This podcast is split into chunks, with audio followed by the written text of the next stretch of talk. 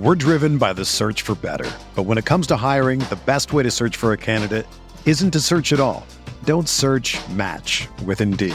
Indeed is your matching and hiring platform with over 350 million global monthly visitors, according to Indeed data, and a matching engine that helps you find quality candidates fast. Ditch the busy work. Use Indeed for scheduling, screening, and messaging so you can connect with candidates faster. Leveraging over 140 million qualifications and preferences every day, Indeed's matching engine is constantly learning from your preferences, so the more you use Indeed, the better it gets. Join more than 3.5 million businesses worldwide that use Indeed to hire great talent fast. And listeners of this show will get a $75 sponsored job credit to get your jobs more visibility at Indeed.com slash BlueWire. Just go to Indeed.com slash BlueWire right now and support our show by saying that you heard about Indeed on this podcast. That's Indeed.com slash BlueWire. Terms and conditions apply. Need to hire? You need Indeed. We've had a slew of ugly early spring training injuries. We've had a number of big drafts in our books now, including LABR last week. TGFBI, aka Yogurt, has started. Uh, and there was a Beach. Erickson draft yesterday. Hold that and more with the man in front of the doorknob, Fred Zinkie, coming up next on the RotoWire Fantasy Baseball Podcast.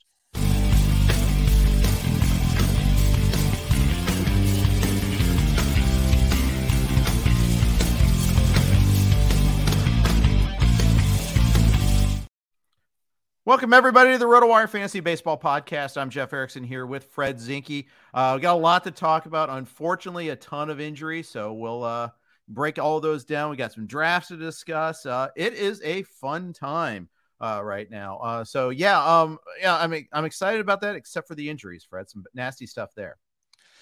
Yeah, definitely. Uh, this is this is the reality check week, right? Like we just started drafting, like you said, things like LABR um, last week, and now TGFBI is drafting. And you know, you, you do those early drafts. Know a lot of people have done some draft champions, and you picture your team all working out. I feel like this is the week in spring training every year where the first injuries start to happen, and you remember, oh yeah, there are going to be a lot of bumps in the road on my way to potentially winning a title. Yeah, that's right. And uh, you know, I, I point case in point, FSGA league. I have got. Uh, uh, we're doing. We we did twelve uh, rounds in Vegas last week, and then it became a mega, mega, mega slow draft. It picked up, of course, yesterday. They started emailing everybody the picks. Un- unfortunately, I had just taken Gavin Lux before the injury, um, so that was a brutal one. Yeah, I mean the Gavin Lux injury. Like, I don't think that's to be honest. Like, I don't think it's a killer to you know any teams that have Gavin Lux already. Like, the sorry, what did you mention? What round was it in? Well, like like 18, 17, 18, yeah. 19. Like like you're losing your round 18, 16, whatever pick for the year. Like it sucks, but like by the time Right. we get to opening day, everyone's gonna have a couple players on the IL, maybe more. Um I like I like it's not a killer. It's a it's like a buzz kill for sure early in the year. 16, by the way. I, I had to Um, look. 16. So it's a yeah. little, little, little killer, but not as Yeah. as it could have been for sure. But I just I had to immediately get another middle infielder. He was going to be my middle infielder. I'd kind of waited on that. I had a second and short early, and then I Yeah. waited to fill middle infield. So then immediately after that, I went and got Brendan Donovan the next round. I think. Okay. Yeah. I mean, one of the things, okay, now I'm just spreading sunshine where it doesn't belong. But one of the things about the Gavin Lux injury is at least you know what it is. It's out of the way. It's over with. You move on. Right. We, the, the injuries that I find hamper us the most during the season are the ones where, oh, Gavin Lux is out for six weeks. Oh, wait, now it's going to be 10 weeks. Oh, wait, now they're not sure if he's going to be back till the All Star break. Like, at least you know now. You can pivot, even if you're someone who's drafted Gavin Lux and your draft is over um, so you don't have the ability still within the draft to to pick up another middle infielder. Um, at least you know I don't have Gavin Lux all season. It's time to figure out another plan. So yeah, Right. that, like I said, that's me spreading sunshine where maybe it doesn't belong. Well, yeah, and you know the the availability. I mean, we're gonna have to draft uh, backup middle anyhow. Usually on reserves. I like to have like all three covered, like uh, an in middle corner and an outfield covered, and then have four pitchers on reserve. Now I'll just get another. Uh, I know I'll get a middle and maybe get another middle. It's like when I drafted Tatis in the main last year, and I was like, well, I better get another one, and maybe another one after that. Boy, wasn't that fun, by the way, to brag about being the last to take Tatis in any league? Nailed that one. Uh, but yeah, so it shows. Hey, even then, there's risk. It's an 11th round pick. Who knows who I could have taken with that? Absolutely. Spot. Instead of right. playing Isiah Kiner Falefa all season in that spot.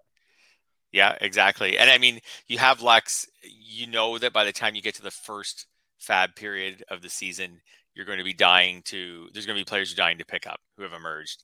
You, now you've got an easy drop ready to go. Yeah, exactly. Yeah. Yep. So, uh, okay, so let's hit. So let's talk Gavin Lux. Let's talk since we we mentioned him. He's out for the season, torn ACL, and also looks like LCL as well. A sprain is a tear. People, if you say, well, it's just a sprain on the LCL, no, that's also a tear. Uh, so it may not be a complete total tear, but the ACL is gone. Don't look at the injury; it was terrible. What do the Dodgers do, Fred, with that spot? Yeah, so I guess they just play for now, play Miguel Rojas a lot more, right? So I think that's how it's shaping up, right? Rojas at shortstop, Vargas at second. They've talked about playing Mookie Betts a little more often at second. I think Chris Taylor will play. Uh, he was always going to play a lot. I think he's maybe he plays a little more. It's the yeah. Dodgers, so I feel like they'll find a smart way to pivot at some point. Now they kind of have a roster spot available now, or a, a lineup spot, or whatever. Like like not just a roster spot, but a a prominent roster spot available if they want right. to pick up another infielder uh, or another outfielder and, and, use guys like Taylor and Betts more in the infield. So um, I was amazed when I started adjusting my projections how little changed. So obviously, like Lux gets wiped off the list. Rojas gets put on the list because now he'll get enough playing time, at least for now, until something changes, where he's like draftable, but it's not very exciting. Like he's he's draftable like late round to me, he's late round draftable. He'll hit late in the Dodgers lineup. He doesn't have a lot of power or speed. Um, Betts doesn't really change much. If you want, you can give him a really small bump for a better prediction of him gaining second base eligibility. Right. That move the needle much for me, to be honest, because when I've been drafting so far, I find I need outfielders more than I need middle infielders by the late rounds. So I don't. I mean, it, the in-season flexibility is fine, but like I said, like that's that's not a big one for me. Um, Miguel Vargas doesn't really move because I already had him slated for like a pretty large amount of playing time. I bumped Chris Taylor up a little bit, but not much. Like right, few more plate appearances. I don't know about you, but I found like like for a major injury like this on a really good team, I hardly changed my projections at all. Like I said, I deleted Lux, I put in Rojas. Rojas is still really far down my list, and not much else changed. Yeah, I agree. And you know, they could put Betts at second, but honestly, I don't think they want to do that all season long. I think that's just a stopgap. Yeah. I'll throw a name at you that you know you might not have on your radar. You probably do because you're you're you do your research and all that, but most people might. If you're in a like a draft champions league, consider Michael Busch He might not begin the break the uh, year with the big league club.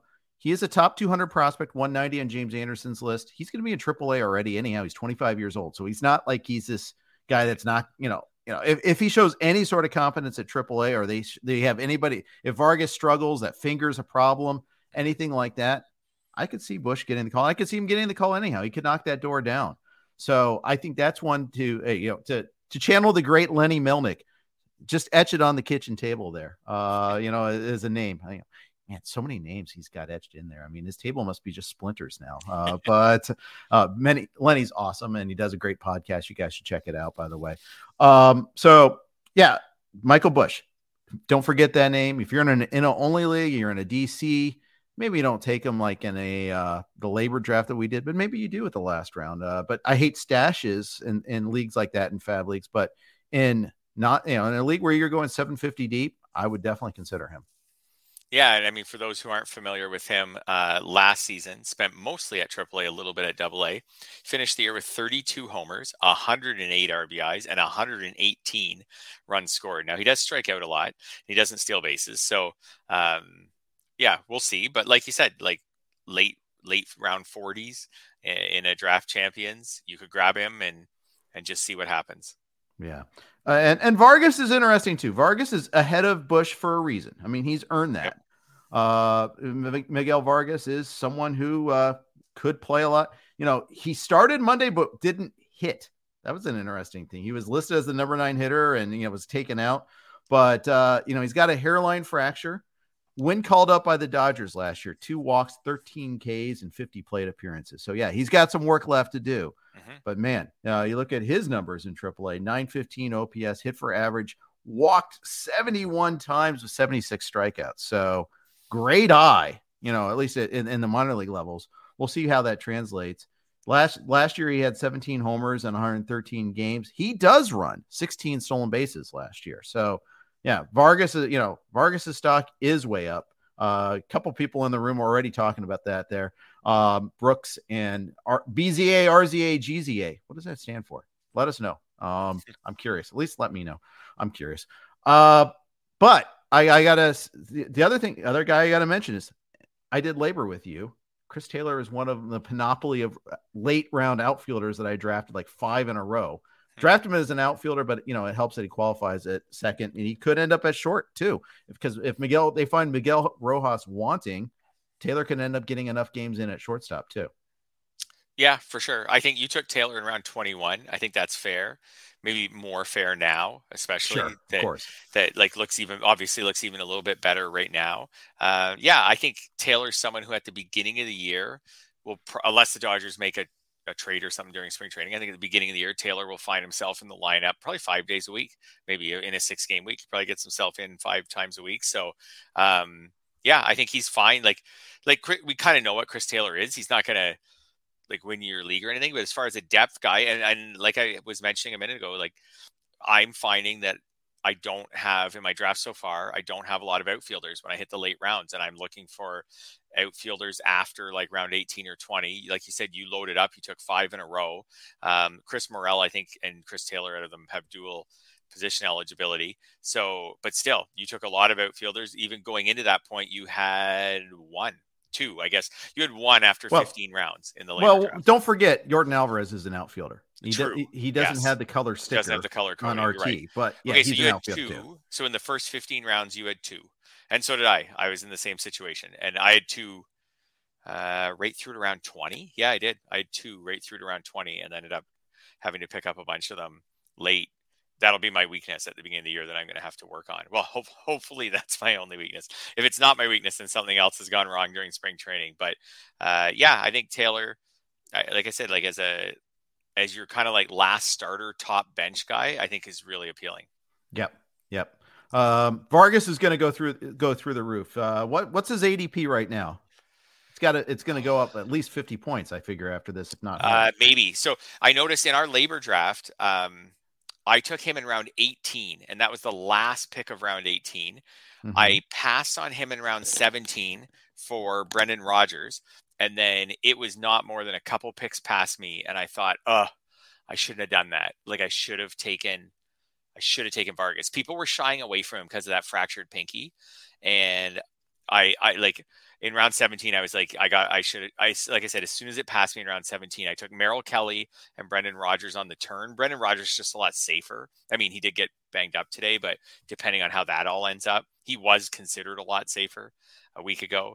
Um, anyways, and then no one wanted how quickly the worm turns, right? Absolutely. And this is what, this is a, like a thing. And we'll talk about maybe this a little later with the LABR draft, but like just worrying are we overreacting to some of these early not the lux thing obviously but some of these early spring little injuries? You know vargas is already fielding like he said today you know he could be hitting in spring training games by the weekend or something and and then it's full steam ahead for someone who's a really top prospect who I, and has a starting job on a really good team and i was able to get him at the end of round 18 and i think he slipped a few rounds because of the fractured pinky. I think in a few days or in a couple weeks, he's going to be four or five rounds earlier at least. Yeah, I think so too. I think so too. Um, and I'm going to go ahead and throw up the. Uh, I'm going to go ahead post uh, sh- share the uh, LABR draft screen.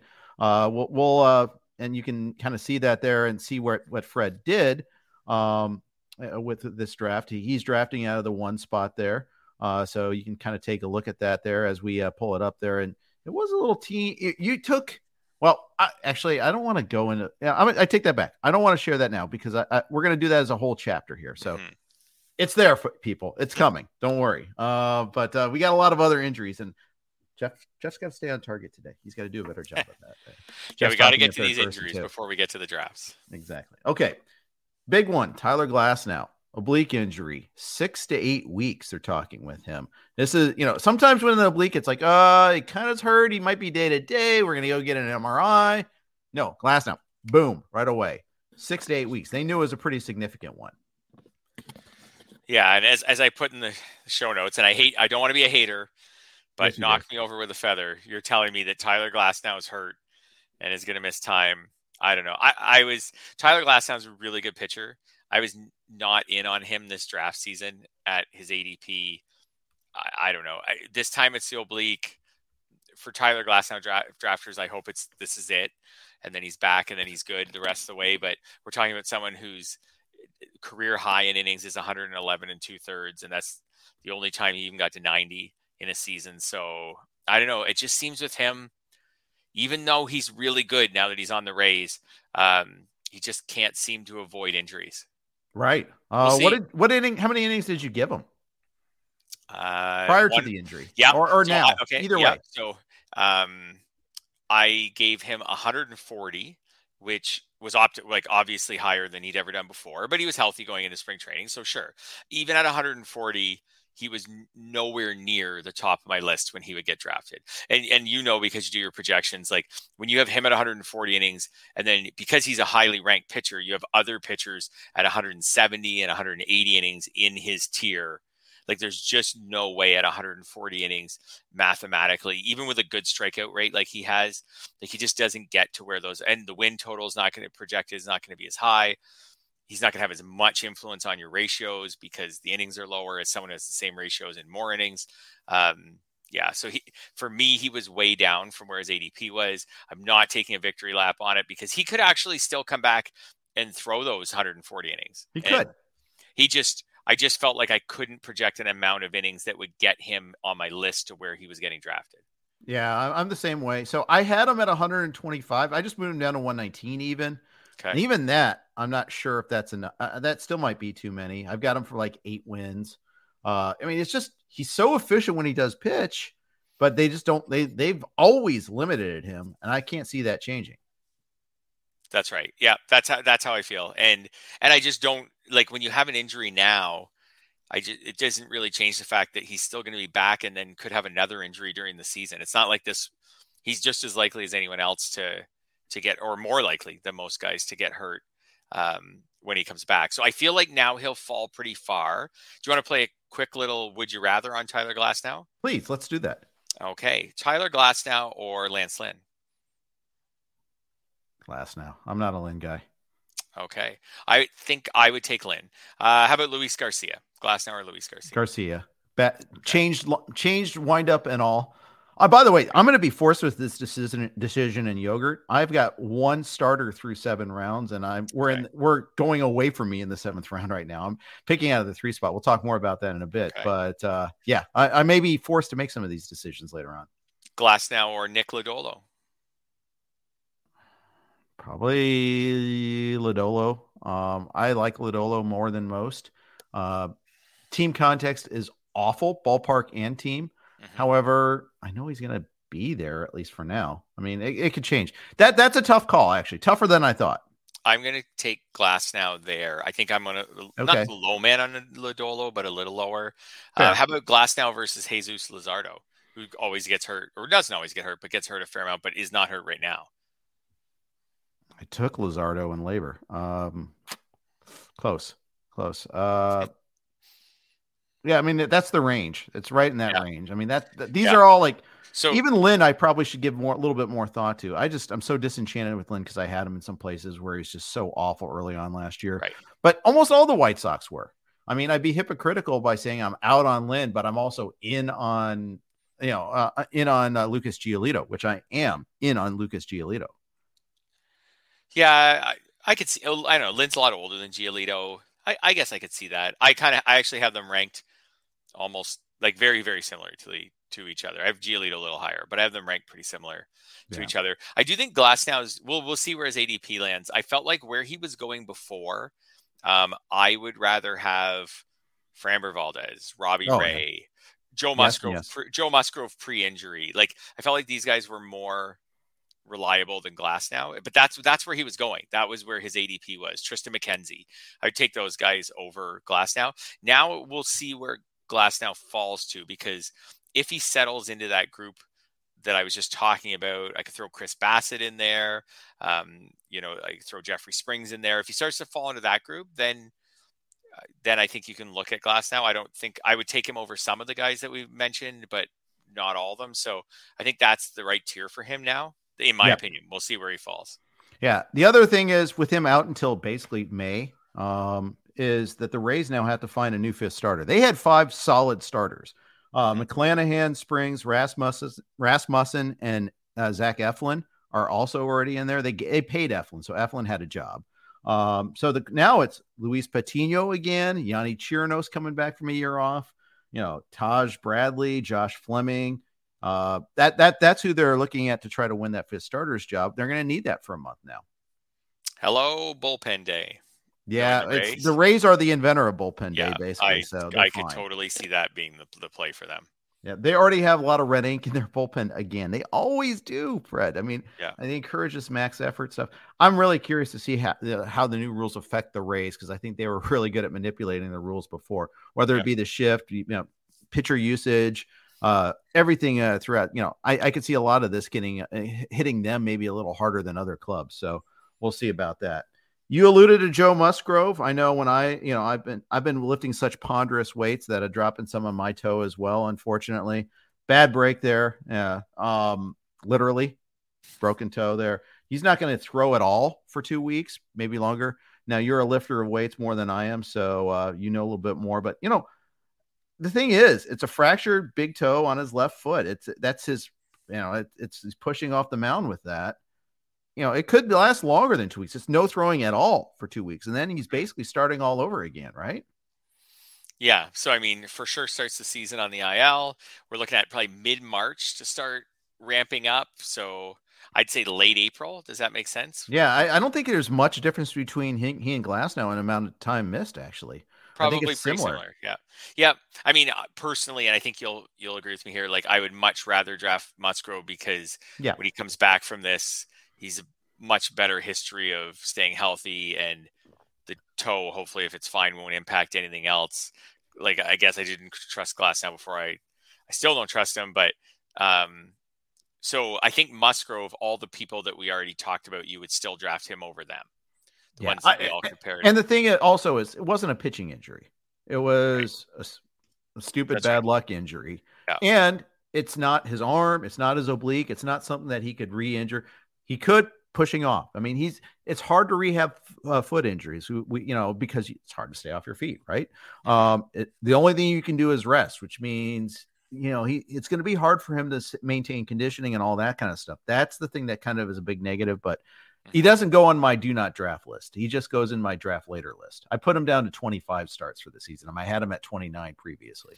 Do you know off the top of your head or do you have in front of you like where he is in your starter rankings now? Like so for me I think I've got him around 39 40, something like that. Mm, I don't off the top okay. of my head, but I could pull what I am going to do is pull up the roundtable rankings that we just did and kind of keep in mind uh you know at least you know, at least uh, where we're where we were at before, um, and I can kind of, uh, you know, ha- have a better idea of uh, at least of you know where I go. So just give me a second. Yeah, no, go ahead. While you're looking that up, I can say that where I have him, I think I would he would be start to be in play for me in a 15 team league, maybe around round 11 would be when I would start to consider maybe round 12. So I do have so for example, I have Charlie Morton in front of him.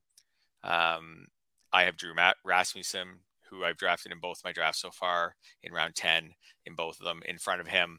Um, I do have Jeffrey Springs in front of him, although that when I would debate, um, and I have Jordan Montgomery in front of him because I'm a bit of a Jordan Montgomery guy. So I have him just kind of just behind that tier. So I think, like I said, about round 11, I was when I he would start to co- come onto my radar, and round by round 12, I'd probably be pretty excited if he was still there. So we'll just see where his ADP falls in the next few days. That's fair. Um, I'm I'm pulling up my rank. Yeah, the roundtable rankings are cool because you can sort by your own personal rankings here. So okay. I had Musgrove at like 76 prior to this, and we'll do another set of these fairly soon. I got to imagine that puts him back. Let's see, behind. But I'd say probably behind Blake Snell, uh, Kershaw range, maybe. Kershaw. He is right behind those two guys on my list. Gilbert, yep. Kyle Wright, who's got his own shoulder thing to watch. I might be too high on Gilbert and I mean on Kyle Wright actually. Nestor Cortes coming off the hamstring, but uh, he, he's already throwing. He's pitching. I think he'll be fine. I don't love Webb, but I've got him in that range. So we're t- still talking it, before the 10th. Still, in a 15 teamer, it might be different. I might be a little bit more cautious with anybody with a day to day or an out or anything like that. Because, uh, you know, I, you don't want to come into the, you know, in a 15 teamer, you lose a guy for a month, it hurts a lot more. So, I, in a 12 teamer, I'm more inclined to take him than I am in a 15 and 10. I'm more inclined in a 12, you know? So, but after Giolito, before Lodolo, um, before Glasnow, definitely before Glasnow. Right. I also think um, the league context will matter a lot in the sense of unlimited IL, way more interested in an NFBC style with seven IL slots. So if you're drafting an NFBC league on March 25th, you can pretty much at that point you know who's going to be injured on opening day. Right. You can plan to draft like one guy or maybe two, where you're like, okay, I'll open the year with Joe Musgrove and one other guy on my IL. I have like timelines for them, whatever. If you're drafting now and you're going to already jam up one of your IL spots by drafting Musgrove, and you're going to do that intentionally, you have to pretty much assume that you're going to have at least one other player, if not two, who get hurt during spring training that you're not going to want to drop. So that that one's a little trickier. Like I said, like I I would be more inclined to draft Musgrove in late March, knowing that maybe when I hit round 10, I didn't have any injured players yet. So right. so I'm going to take him and then I'm not going to draft anyone else who's injured at the time. Right now, well, sure, I don't have anyone who's injured yet, but we're just starting spring training. I can pretty much assume that someone else I took in the first 15 rounds will be hurt by opening day. Exactly. And then and then again, those early season bench spots in NFBC leagues are so valuable. In Tout Wars and LABR, they're not because you just put them on the IL. But in NFBC, like April is the time mo- more than any other month where you want to have bench spots for speculative closers, hot starters, things like that. Exactly. Yeah. Got a question in the uh, in the chat room about Fernando Tatis. Did he play? I know he is scheduled to play today, so I got to pull up. And I haven't seen a, a box score yet from uh, spring training stats, but uh, presumably, uh, if they have they even played yet, or they play at night? Uh, that's that's the question. I have questions, many questions here. Uh, so I, yeah, you know, I he was scheduled to make his spring training debut today. He did. They, they did. They played. He did. Uh, so I, I, I haven't seen any velos or anything like that. You know, and I, I don't even know if he's uh, you know what what he's doing defensively yet. But uh, yeah, I'm pulling it up right now. Pulling the box score. He went. Uh, he did. He go. He went over two. Scored a run. Stole a uh, base. stole a base. Hey, that's nice. We like that. He was the DH, so mm-hmm. we didn't see any defense, uh, and that that's one of the big things. Is it how's he going to adapt to right field? But hey, walked, stole a base. So that, that, there's there's some good things going there for him. Yeah, yeah, this is good. Uh, a good step back for people who want to draft him in round two. I'm not really one of them right now. We'll see if I reconsider later in draft season. But for those who want to draft him in round two, uh, yeah, uh, we'll see if he keeps providing encouraging signs throughout the spring until he has to sit out for suspension. Exactly. Mm-hmm. Uh, a couple other injuries before we move on to other topics. Uh, Seiya Suzuki out of the WBC, another oblique injury. Uh, they're ta- calling it a moderate strain. They also call it Glasnow's a grade two strain. So, uh, yeah, we'll see if we don't have that dis- degree of precision with Suzuki's. Are, are how, how much are you pulling back and say a Suzuki right now? Oh, a little bit. And I wasn't really, I wouldn't, I was definitely not out on Suzuki, but other people had him higher than I did up mm-hmm. to this point. And so I would say I will drop him too far unless he really, I guess uh, we'll see where he slips in drafts. I don't think I'll be the one drafting him. Again, like I made the point with Musgrove, if I'm going to tie up an IL spot already for April, uh, I think it has to be someone who I'm really high on, like Musgrove, uh, like right. Glasnow. I'm not really high on Glasnow because of the injury concerns, but I get that Glasnow is awesome if he when he's when he's healthy. So Suzuki's good. I don't know if he's good enough that I want to jam up one of my IL spots right now with him. Eh, he would be more appealing again, like I said, as part of a plan later in March, depending on what his ADP is. But I just I could see me being annoyed having him on the IL at the start of the year if I already had a couple other injuries and, they, and the other players were better than him. Yeah, he's also a guy that we were paying up for. We we yes. are the industry, not me and you personally, because I couldn't. I got I got aced out on him. Rudy Grant, Gamble got him in the eighth round in LABR last week, uh, which much to the chagrin of Tim McLeod, who prides himself on knowing all the Japanese players and grabbing most of them, uh, but he did not get was he was not able to get him. He was able to get Senga and Yoshida, however. Uh, but uh, yeah, it's funny you mentioned in the outline Christopher Morel might benefit a little bit. That's one. Morel's giving me the super sub anyhow, and I think he's going to play a lot. Hey, uh, LABR is so far as my good luck league, and FSGA is my bad luck league apparently because I had Lux in FSGA, but I have Chris Taylor and Christopher Morel in LABR. Yeah, so you've already got leagues shaping up as your your good luck and, and bad luck leagues. Um, you grab yeah, you grab Chris Morel in LABR. Chris Morel's in a neat guy to, when you rank him for fantasy because he really does stuff the stat sheet when he plays. Like he's just got that power speed mix that's really interesting. It's just a matter of how much are they going to play him. Is he going to hit ninth all the time, which I think is quite possible. Uh, but he's a, he's like I said, he's a really interesting guy. He's someone who, when I did my projections, came out higher in my projections than I anticipated that he would, and mm-hmm. then I had to really go back and look at him and decide, like, am I giving him too much playing time? Are these power speed skills, you know, for sure? Like, are they really for real? Because we have a limited sample size on him. But depending on how things shake out with the Cubs, if they had some injuries, he's someone who could end up being a really great value pick this year because if he does get 550 plate appearances, he, he will have sizable totals in homers and steals. Exactly. Uh, final injury note Garrett Whitlock. Uh, second to the last injury. Okay. Note. Penultimate injury note. Garrett Whitlock. Uh, his return from hip surgery is perhaps delaying him for the start of the season, maybe a little slower than we had hoped. He's already, he's also transitioning back to the rotation. He was a starter in the minors wasn't quite clicking with the in the Yankees farm system. Red Sox grabbed him in the Rule Five draft. Proof that you can still find good players in the Rule Five draft. Uh, but I, I, I have a d- little bit of skepticism about him making that successful transition, getting stretched out. So I don't really have a whole lot of him so far. Uh, what say you on Garrett Whitlock?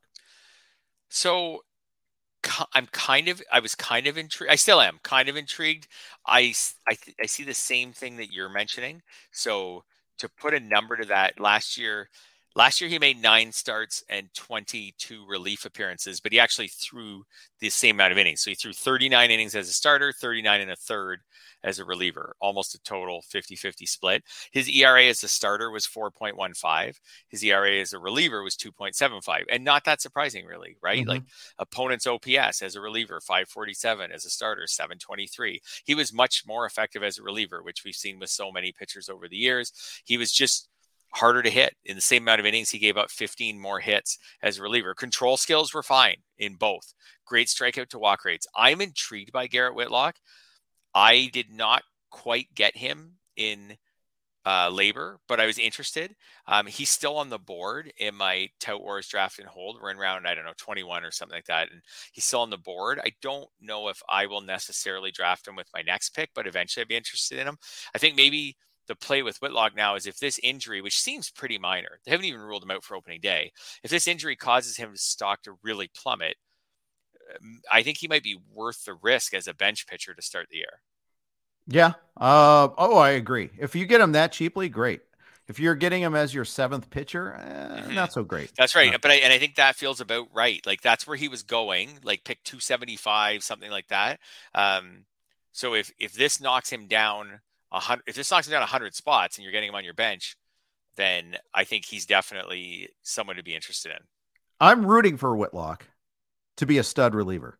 I've got Brayan Bello. Okay. Uh, I want okay. I want Bello in the rotation. Whitlock to be the guy comes in after him there and clean, you know, wipes people out. That's my goal. Uh, it's it's a very modest goal. Brendan Rodgers, last injury player, uh, popped out his shoulder. You know, shoulder out of socket today. That doesn't sound great, nope. They're saying he, they're they're trying to minimize it, but again, spring training injuries like that, they can they can take a life on their life of their own. Yep, absolutely. So yeah, we'll just see where where this one goes. Like a little too early to to really comment. Like you said, the shoulder popping out doesn't sound good, but who knows? Maybe they popped it back in. Maybe uh, we've seen have seen that before. Maybe they popped it back in and it's not not a big deal, but we'll find out coming up. I did, like I said earlier, I did view Rodgers as like a safe pick when I took him in LABR a week ago. Right. Um, I almost took him in the Tout Wars League actually just this morning, and then decided that I didn't want to do that, or at least didn't want to do it yet. And then someone else took him, like Jock Thompson took him right after after I picked, like like the very next pick. So is is uh, uh Rodgers your uh UT? You locked up your UT early, didn't you? In that one because you I have think I might have. You have Brandon Lowe, India. You have Javi Baez, and none yes, of these guys are yeah. any, anywhere else. So no, interesting. That's a perfect segue. We're going to talk about your LABR team, but first we all have to take care of a little bit of business here first. The un- and we'll start off with our good friends at Underdog. The fantasy baseball season is underway, and there's no better place to play than Underdog Fantasy, the easiest place to play fantasy baseball. Right now, Underdog has MLB best ball tournaments live, including the Dinger, which has $500,000 in total prizes. In best ball, all you do is join a contest, draft your team, and that's it. There are no waivers, no trades, and no in season management. Draft 20 rounds of players and get the best cumulative scores in your starting lineup, which is three pitchers, three infielders, importantly, three outfielders, and one flex each week for the, of the regular season. Outfielders are super important in this format. You'll see a lot of outfielders go in the first three rounds. Getting started is simple. Go to underdogfantasy.com, sign up with pro- the promo code RWMLB, and not only will Underdog double your initial deposit up to $100, but you also will get six months of a RotoWire subscription for free. Again, that's Underdog Fantasy, promo code RWMLB. Draft your $100,000 Dinger team today. Our other title sponsor is our good friends at Fantrax. And Fantrax is a great place to run your fantasy league. We've talked about it before. Tout Wars has used their auction room when we were stuck at home during COVID. Now we're going to be back in New York this year. Excited for that. But they have a great auction room. Uh, so I highly recommend that. They offer the greatest experience in dynasty, keeper, redraft, and best ball leagues. If you're even if you're coming from another service, Fantrax makes it easy. They can import any of your current leagues and customize if needed. They have an in-depth player pool. If you got the deepest dynasty league, you've got uh, you know rookie ball players, Dominican summer league players. They'll have them. I, I guarantee you they'll have them. Uh, my name is an ain't uh, EF Hutton or no, that's not that's not how the commercial went. But uh, okay. Anyways, uh, so go check out Fantrax on that. Sign up for free today and be entered to win an official MLB signed jersey from Vladimir Guerrero Jr. Simply go to fantrax.com slash rotowire and sign up today. That's F-A-N-T-R-A-X dot com slash rotowire. Fantrax, the home of fantasy sports. Finally, we're on the Blue Wire Network. Here are their ads. We're driven by the search for better. But when it comes to hiring, the best way to search for a candidate isn't to search at all. Don't search match with Indeed. Indeed is your matching and hiring platform with over 350 million global monthly visitors, according to Indeed data, and a matching engine that helps you find quality candidates fast. Ditch the busy work. Use Indeed for scheduling, screening, and messaging so you can connect with candidates faster.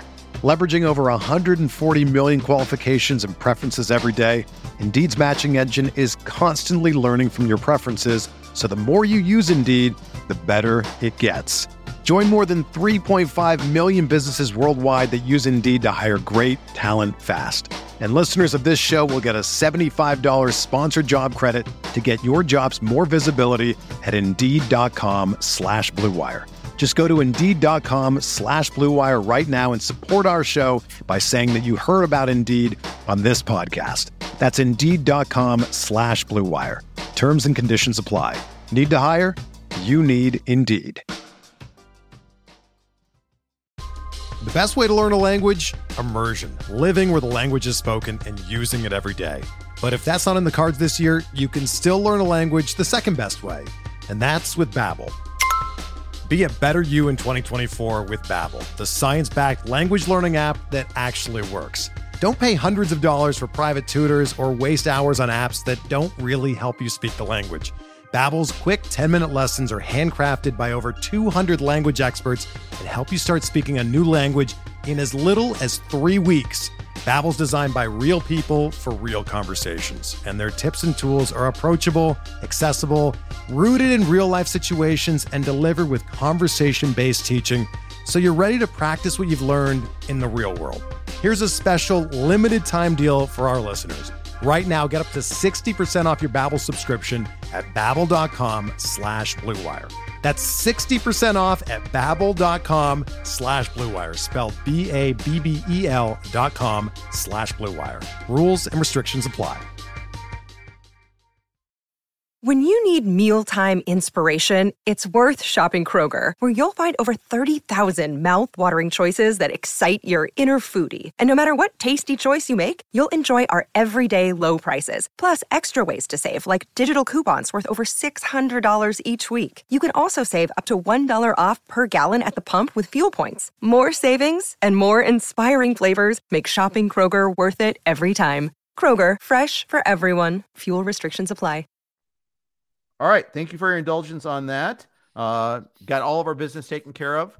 We're moving on to talk LABR. And this is where we're going to share the draft board here because Fred and I did the draft Tuesday night. We did a live stream. For those of you who weren't, you know, logging in at the time, hey, that's okay. I understand it was two and a half hours, but it was super fun. We thoroughly enjoyed it. I hopefully those of you tuned in enjoyed it and learned a few things, enjoyed it. Uh, we're to kind of go over Fred's team here. Uh, I've talked about mine ad infinitum. There's a there's an article on this on RotoWire, you which you can check out at rotowire.com slash pod. Go ahead and check out uh, my my team and my uh, discussion of my picks. Let's talk about Fred's team. Fred, you had the first overall pick. You weren't necessarily hoping to get the first overall pick. After playing this out, how do you feel about it? Uh, it was fine. So if I didn't take Ronald Acuna Jr., I would have taken Aaron Judge. He went fourth. Um, when I look at the way the second and third rounds would have played out, if I was picking fourth, I probably would have taken the same players. I would have taken JT. I took JT Realmuto on the in round two. If I had picked three picks earlier in round two, I would have taken him anyway. So in the end, what like I was I was fine with having Acuna. I mean, in general, would I have rather gone? No, actually, I'm good. I was good with Acuna. Like when I look at how the second round shook out, um, yeah, I, I, I like Freddie Freeman slipped all the way. We talked about this on the live stream that he slipped all the way to pick 14. I would have found that really interesting. I don't know if I probably would have paired him with Corbin Burnes, but um, Ray Flowers got him and paired him with Rafael Devers. But I was good. I Acuna and then getting J, JT Realmuto doesn't usually fall to pick 30. So being able to get two guys right off the top, fill a catcher spot, and then have a, two players who both could get me a fair amount of home runs and a fair amount of steals. That was really nice. And then being able to grab Spencer Strider, who you predicted that I would take yep. out, out of thin air. And I didn't think that I thought I was going to end up taking Aaron Nola. I and he Ryan Bloomfield took him in round two, which was earlier than Nola usually goes, but I think still like a really good pick. Yeah, so solid. Um, yep. and, and, and with Nola, I get it. I, I fully understand why. You know you're what you're getting with him. Oh, yep. you know what you're getting whip wise, and you know you're getting strikeouts. ERA tends to fluctuate. Fluctuates for sure. And he, yeah. the Phillies are improved, so they were pretty good last year and are improved. So maybe the wins you'll get a little luckier with the wins. I thought Nola was very undervalued. I didn't really get into the January draft season this year, which mm-hmm. normally I do. I thought when I looked through January ADP though, that was one that I had really targeted. I thought Nola was really undervalued. He was going a month ago in NFBC leagues, he was going like mid third round, maybe even second half of the third round often. So he's moved up and that's i think this is where he belongs he's reliable so for example sandy alcantara is also really reliable but he doesn't have nola's strikeout rate Al- alcantara can have like a really high strikeout total but it has to come with like 215 innings Yep, that's Nola right. Nola can do it in 180 innings. He can get you the same strikeout total. So, yep. and Nola is also a workhorse. Maybe not quite the same level, but as good as anyone else other than him. You mentioned Freddie Freeman, and uh, Brooks mentions that you know Freeman's kind of underappreciated. I agree. Yep. So we knew about Yordan Alvarez a little bit on Tuesday. That's when the news came out that the hand was kind of bothering him still. Uh, I hammered and I hemmed and hawed. I really didn't snap call Yordan Alvarez at 1.8, and Freeman was going to be my pivot. Uh, so uh, I think you can make a really good case for Vlad there too. I know you don't like Bobby Witt there, so you wouldn't have gone that way. I probably wouldn't have gone that way. I think you also could have looked at Ohtani And Ohtani, uh, in LABR, I should say, the Ohtani rule is you get both the pitcher and the hitter, but you have to decide each week which whether you're where you're going to deploy him. In Tout Wars, they're two separate players. In Ottoneu, you get it, you get the fairy tale, you get it all. You just have to make a decision each day. So uh, that that's he's 1.1 in that format. Uh, so there, there you go. So you went Acuna, then you went Real Realmuto uh, Strider. I've gotten a lot of JT Realmuto early. I like that pick, obviously. Um, I got him at I think 213 in FSGA, so I'm in lockstep with you on that. And then we get to the fourth round. Um, and the whole time on the live stream, we're talking about wow, DeGrom keeps on slipping. I hope I don't get put to the test on that. I think you said six or seven times. You got put to the test on and you took them. You passed the test, I guess or maybe you failed it. I don't know. we'll find out in a few months. But yeah, I didn't want to have to make this decision, and and neither did anyone else. And this was, I feel like peak Degrom nervousness or hysteria. Right, La- a week ago tonight, I think it, it's so. I look, it's kind of calmed down a bit since then. Like, yeah, his TGFBI ADP is about 36. His NFBC ADP since in the last like four days or so is 37. So he's moved up already. About this was pick what 40? No, 60 pick 60. So he's moved up a lot again already. It's just, it was one of those things where a player starts falling, and then I think we all start second guessing ourselves. Like, he should have gone in other drafts. He was kind of going around three. So, okay, he slips into round four, and then Ray takes Shane Bieber instead of him. Okay. You know, Joe Sheehan takes Zack Wheeler instead of him. Okay. And now everyone starts second guessing themselves. Do I am I going to be the guy to take DeGrom? And then Ryan Bloomfield later decides he'll just take Kevin Gausman instead of DeGrom. Okay, well, mm-hmm. you know, Zach Steinhorn takes Luis Castillo. Everybody just wanted the safer pitchers. And then when it was coming to me, Tim McLeod drafted right before me, and I, I was just going to take Dylan Cease. I was going to do the same thing as these other guys, kind of wimp out on the whole thing and say, just give me a guy with a better durability track record. Then Tim takes Dylan Cease. and I just decided, you know what? like life short, draft Jacob Degrom. If he turns out to pitch even a, if he could if he could turn out to pitch 160 innings, like with him and Strider, that would be a pretty could be a pretty amazing one. When you speak of us, speak well. That that's that's what happens if that's yeah. the case there. Um, as uh, as BZA, RZA, GZA says, you could get 500 Ks just from two pitchers right yep. there. Yeah, yeah, or, or something like it. You're right. Uh, 400 and something for sure. I mean, it could totally blow up.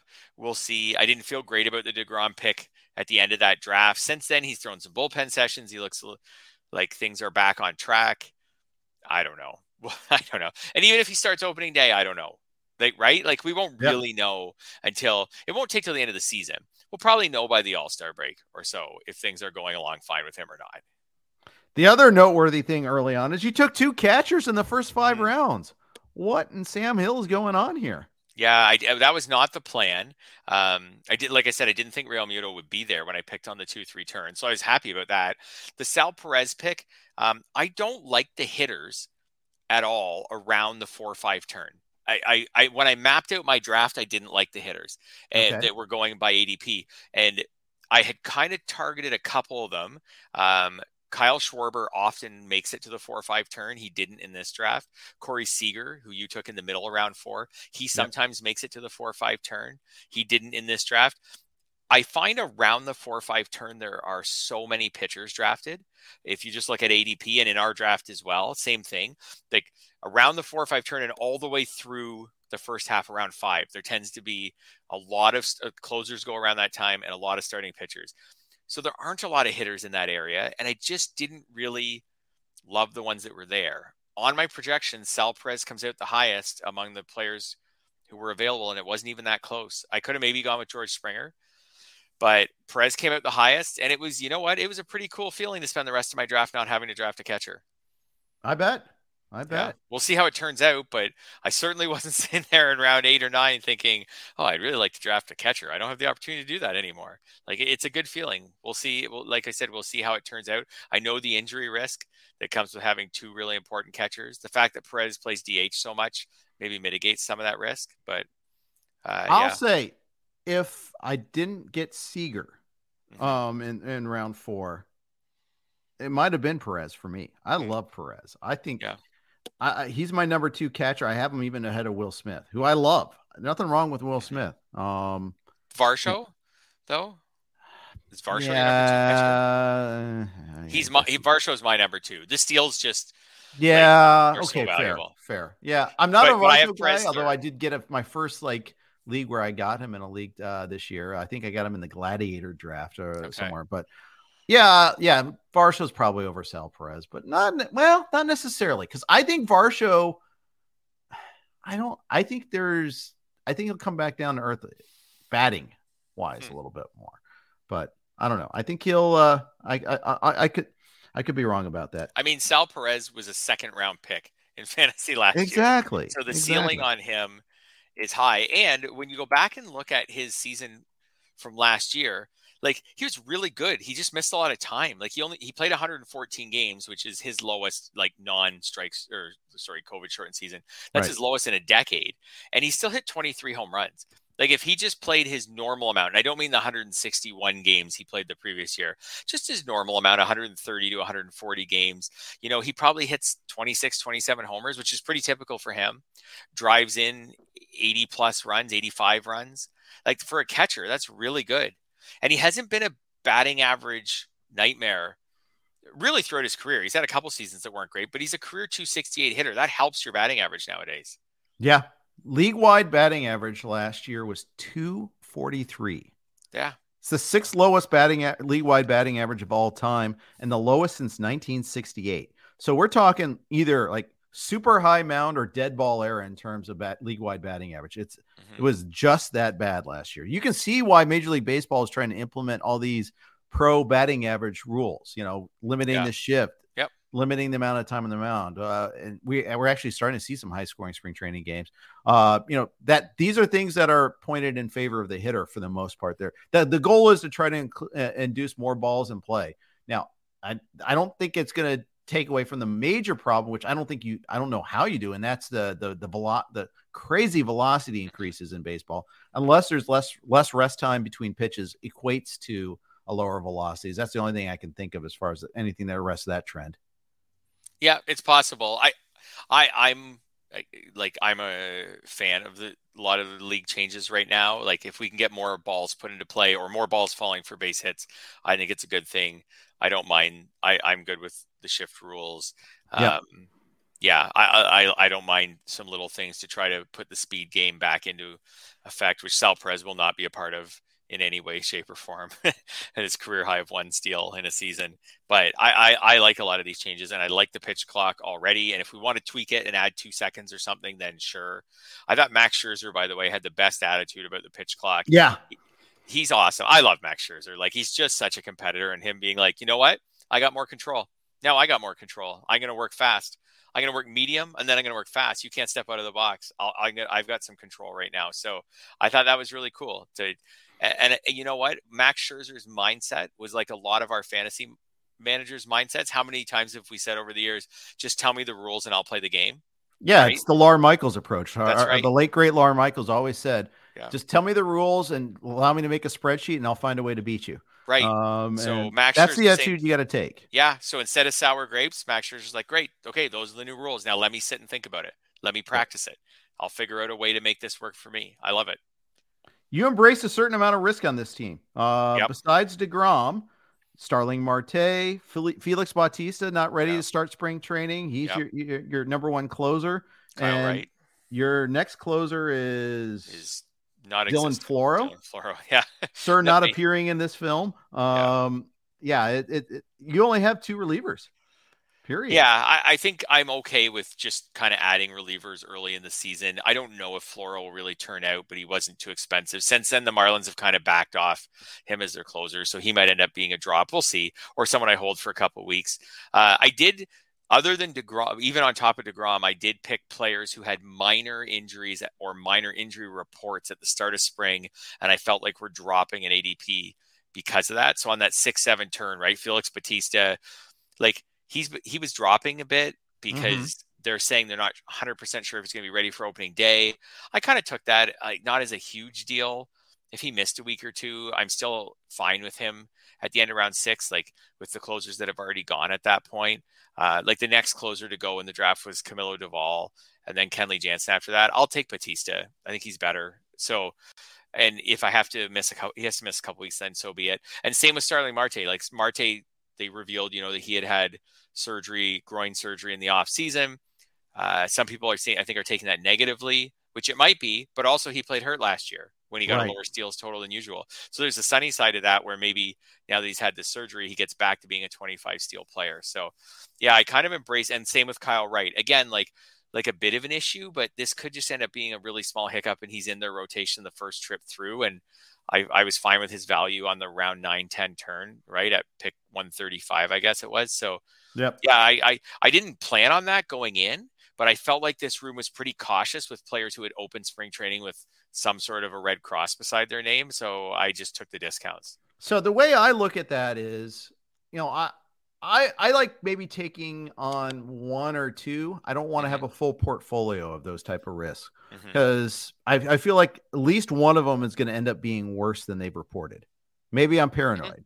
Maybe it's possible. And if one of them is, then okay, sure. You know what I mean? Like if, if Kyle Wright opens the season on the IL, but Marte and Bautista are a full go, then yeah, Right. like uh, like I said, I got three discounts and that that's the price I'll pay for it. So we'll just see it. And again, it depends how long they start because we know those IL stints that started are backdated. And like Mhm. if someone like Kyle Wright misses a week or two weeks out of my lineup, I can live with that. Yeah. So I, and I get you on that, but as Brendan Rodgers illustrates, injuries come into the league after. Right. too. Yeah, for sure. That that's the the, the argument against going Un- unlimited IL though in this league, which is Unlimited IL. It's like Unlimited. lethal weapon too. You know. Not that I want to. Yeah, not, Diplomatic immunity. not that I want to take full advantage of the unlimited IL, but it does mean if I lose a couple of these guys at the start of the year, I will be able to on that first FAAB run try to start working on my depth and have extra bench spots. And you do lose a bench spot in this one. It's a six man bench. Yeah, that's true. It is Yeah. true. Yeah. Uh, you tend to have pairs of players. You you doubled up on second baseman. You have a low and allow. Uh, you have two early catchers. Uh, you know, it's a lot of double. It was not supposed to be like a themed draft, but it Yeah. wound up being a themed draft Yeah.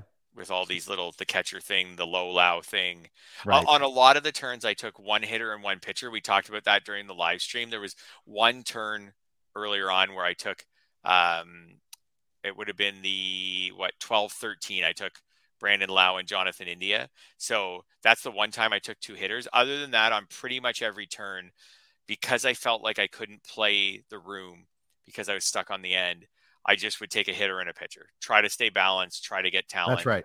yeah, if I was sitting in the middle of the draft, I might have tried to get cute sometimes and draft two or three hitters or two or three pitchers in a row. But I just felt like that was the safe way to go. And then because you need more hitters than pitchers, I picked a turn in the middle rounds and went with two hitters. Yeah. I did do a bunch of like streaks. I did five hitter, five pitchers in a row.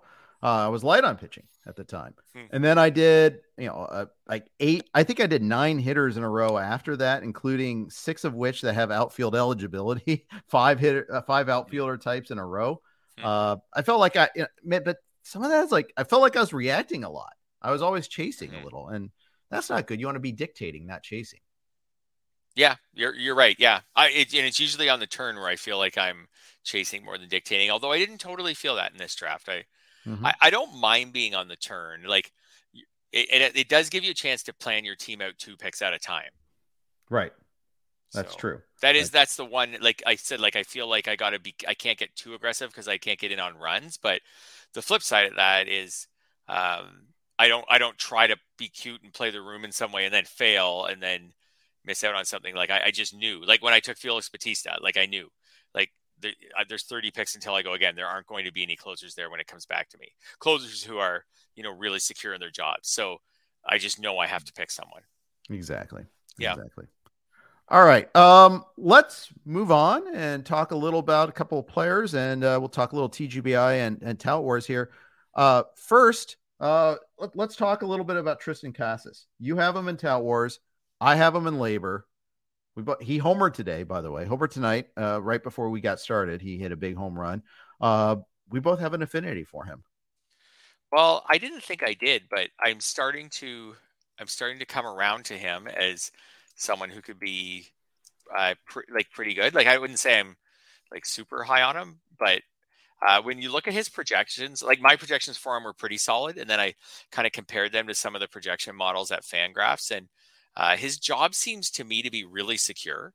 Uh, I don't know if he'll be a high average guy, but he walks a lot, which should be helpful. Like the Red Sox will appreciate that. It'll help him to stay somewhere near near the middle of the lineup.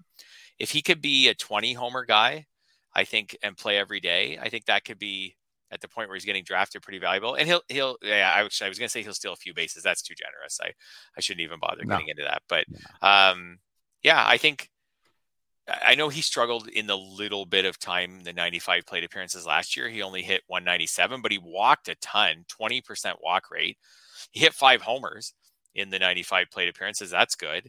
I don't know. I think there's a chance here that we're looking back at the end of the year and he's got 20 or 22 homers, maybe hit 250, good walk rate. Where I grabbed him was in Tout Wars with the OBP format, which I like him a little better in.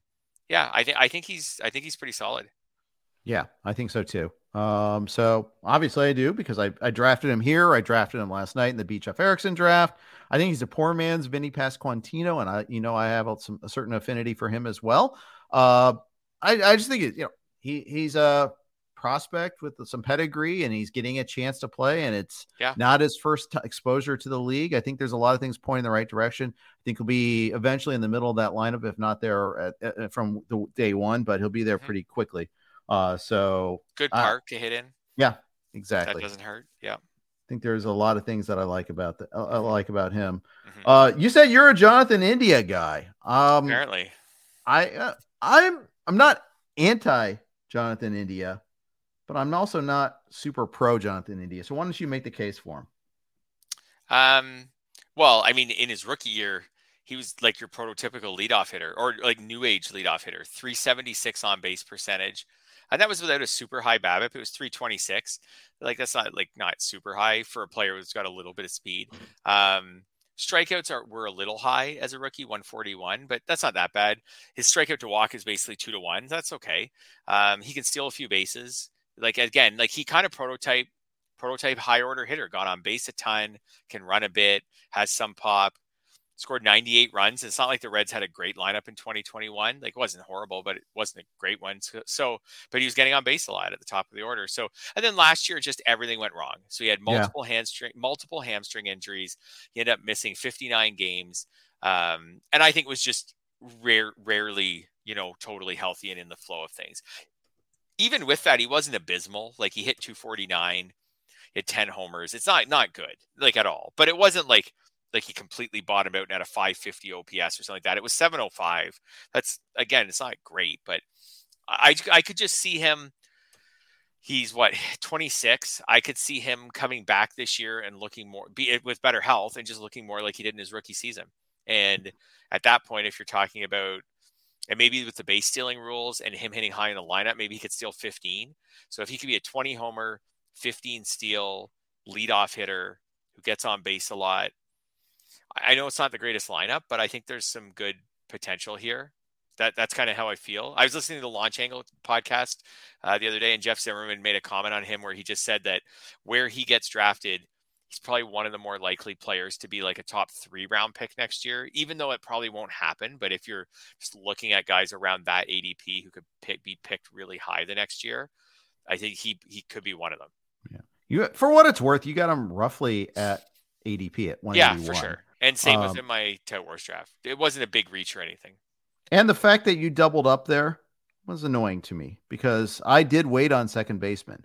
Um, and I think you know went Cronenworth, Lowe, and India, bing, boom, boom, all three in a row there, mm-hmm.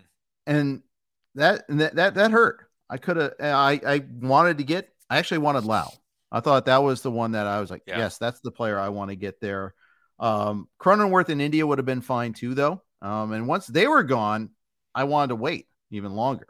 And I, I did. I waited a couple more rounds, got boring old DJ LeMahieu, um, who, by the way, two years ago was like a fourth round pick. So, yeah, sure. I mean, you, you can find upside in anybody. And I've, I've caught, I've burned myself so many times by saying there's no upside on an old player. There is upside still. Yep, for sure. Uh, probably needs happy fun ball back though. And I don't think that's happening. So, uh, you're the, the power upside's not there anymore.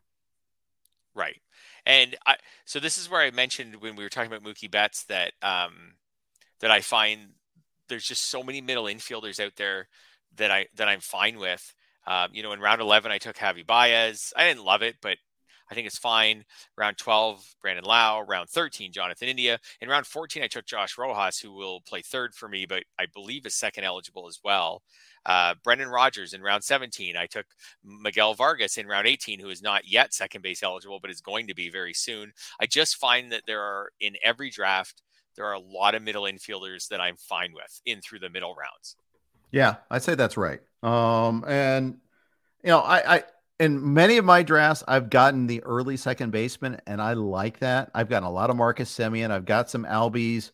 Uh, I wouldn't mind getting Altuve in that tier. Point is, I think they're, you know, I feel more comfortable walking away with one of the top tier second basemen. However, in this one, I did not, and it was something I did not enjoy for what it's worth. So, uh, mm-hmm. yeah, um, you know, I, I don't know. Uh, this is also a, you know I, I, want to talk about another thing here real quick too, and that is that I, I think uh, pitchers are getting devalued uh, significantly. We saw it in LABR. I'm in TGFBI right now, uh, and it's true there too. Starting pitchers, no starting pitchers win in the first round of LABR. Uh, in TGFBI, the first one went at 2.1, so you could say that happened there, but I, I don't know if it's going to happen in the main event. Aces tend to get pushed up there. I tweeted the other day though there is a non-zero chance that we get go have, there'll be at least one a main event draft that go where there's not a first not a first round pitcher. Yeah, I'm looking at your TGFBI draft board right now, and like Aaron Nola going pick 41, uh, Shane McClanahan going in the fourth round around pick 50. Like there's like Verlander went late in the third, Scherzer, which happens yep. sometimes late in the third. Um, this is what I think we're seeing is like okay, so pitchers are usually the yellow stickers. Like we're seeing no yellow stickers in the first round, a couple, three or four or five yellow stickers in the second round, and then it starts to really pick up in the in the third, fourth, and fifth round. It feels like almost every other pick is a yellow sticker. Yeah. So that's where that's where the the industry has decided to put pitchers this year, because I think not many of them are fully standing out. Like we can't really decide if if how much better Gerrit Cole is than Aaron Nola, how much is he better than Justin Verlander, Max Scherzer? Like Verlander and Scherzer are two guys who, if they threw enough innings, like could be the number one starting pitcher this year. Yeah. So, so when you can get those guys around pick 40 or 45, it's making people less interested in taking one in the top 10. So I'm I'm I'm ending up having a similar build to LABR than I in TGFBI. Mm-hmm. Uh, so for through seven rounds, I have five hitters and two pitchers, one of which is a closer and, and Emmanuel Clase. I took the second closer at 3.3. I took Dylan Cease. You know, I didn't think I was going to get him anywhere, but I got him at pick uh, 58, you know, third to last pick of the fourth round. Yep. Uh, I did take Gunnar Henderson in the sixth round. That was kind of a luxury pick. And I was thinking, okay, I'll get Triston McKenzie on the way back. Nope. McKenzie went one pick before me. I feel like that was the end of a tier. Uh, I've been, you know, yeah. since then I've seen three two other starters go in George Kirby and Joe Musgrove. Uh, Musgrove I, was someone that set a queue earlier, so I, I think they're going to be a little un, unhappy with that. But uh, nonetheless, I, you know, it's funny. I, I joked on Twitter. Uh, I'm going to be different than everybody else and go hitter heavy in the first round and maybe only take two pitchers, except 25 other people have already tweeted something similar to that to TGFBI.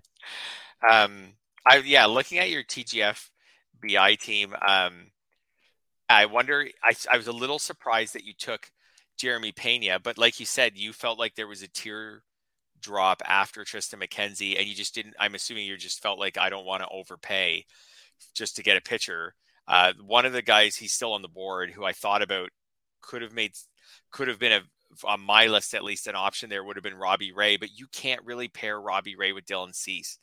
Like they're watch me. Great. If it comes to me, I'll do it. Oh, you could do it. Maybe I will do it. I'll make it. So, I'll do it so fast, it'll make your head spin. Yeah, in round eight, I guess the value would just be really good. It's just that would be a weird pair because they're both yeah, it would be. pitchers with high WHIPs compared to their ERA. So now you've got two aces who both get a lot of strikeouts, but have a high WHIP. Now you're gonna have to try to find maybe like some Jameson Taillon type guys where the WHIP's better, typically better than the ERA later to offset that. So that would have been a weird one. I'd say looking back on it now, yeah, I guess you could have decided to like maybe you felt like Gunnar Henderson was a little bit of you were getting cute or something, and maybe you should have just taken McKenzie and and hoped Henderson that, made it through the That's turn. a path.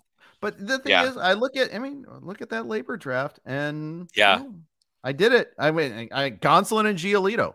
they pair they pair well together like peanut butter and yep. jelly. Yeah.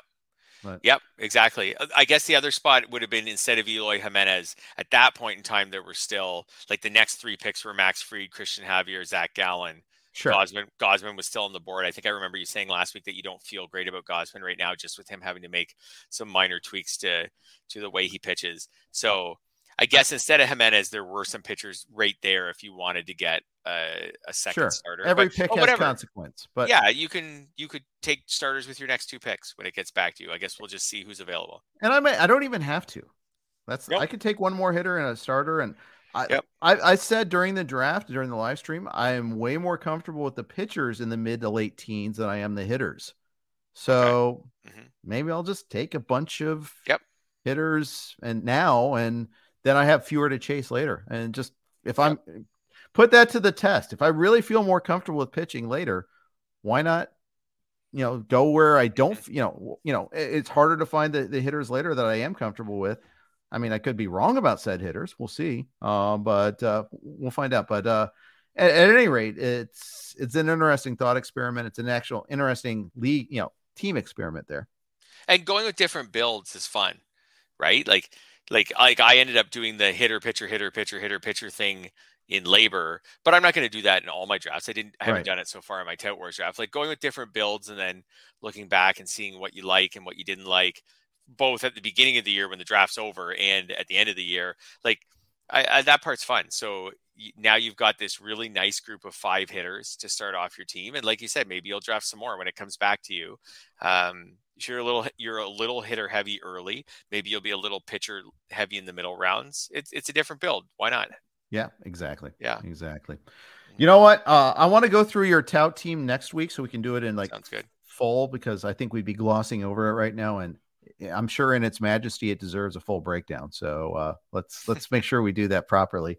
Um, any other player notes? Any other individual players you want to talk about before we sign off? Let's see if there's anyone who I think that we uh, that we missed so far. Um, I don't think so. I think we had a pretty good Yeah, I do too. a pretty good list so far today. Oh, I wanted to ask you: the White Sox have said that they're going to open the season without a full time closer. Are you still drafting Kendall Graveman? So I wasn't drafting Kendall. Never Graveman. drafted I've been drafting. I well, I wouldn't say I've been. I did draft Reynaldo Lopez last night, uh, and I prefer him to Graven Graveman skill wise. I think at this point in time, uh, Okay. and certainly but cost wise, I do for sure. So. I want I, I want to have Reynaldo more Reynaldo Lopez. The fact that they're not naming one individual closer, eh, how many teams are like that right now? Whatever. That doesn't scare me. Yeah, that's a good point. Uh, Liam Hendriks, by the way, went in round 24 of our LABR draft to Tim McLeod. I was not on him at round 24, but he was in the back of my mind if he had made it down to about round 27 or 28. Sure, Uh, why not? I, I think that's a totally, yeah. Now, and Fit again, your this- team's motif. well, and this is an unlimited IR. So, Yep. Just- like NFBC, I'm pretty, because he's going to be gone for a while. NFBC, that's a lot to carry. Mhm. and then hope he makes it back and that he's their closer right away and everything. That's a tough one. But these ones with Mm. unlimited IR, like stick him in, like Tim can stick him in his IR slot, have an extra bench spot for the first couple of weeks of the season when he's trying to find guys off the wire. And then at some point, Hendriks comes back and hopefully is an awesome story this summer. Yeah, We'll see. exactly. I hope Yeah. we're all rooting for him. I mean, that would Absolutely. be yeah, but uh, not rooting for him on my team. Uh, that that format is one where I would do it. NFBC, I will not be uh, getting Yeah. a lot of him. I don't think. Uh, hope I I hope and I hope I'm wrong. I really do. Yep. So.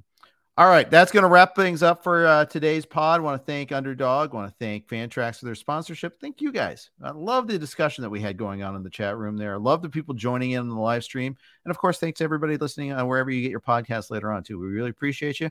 Uh, we'll be back at you again next week. Tomorrow, we got James Anderson, of course. Uh, and I am uh, going to be uh, with a guest to be named later on Thursday. Thanks, everybody, for listening. Take care.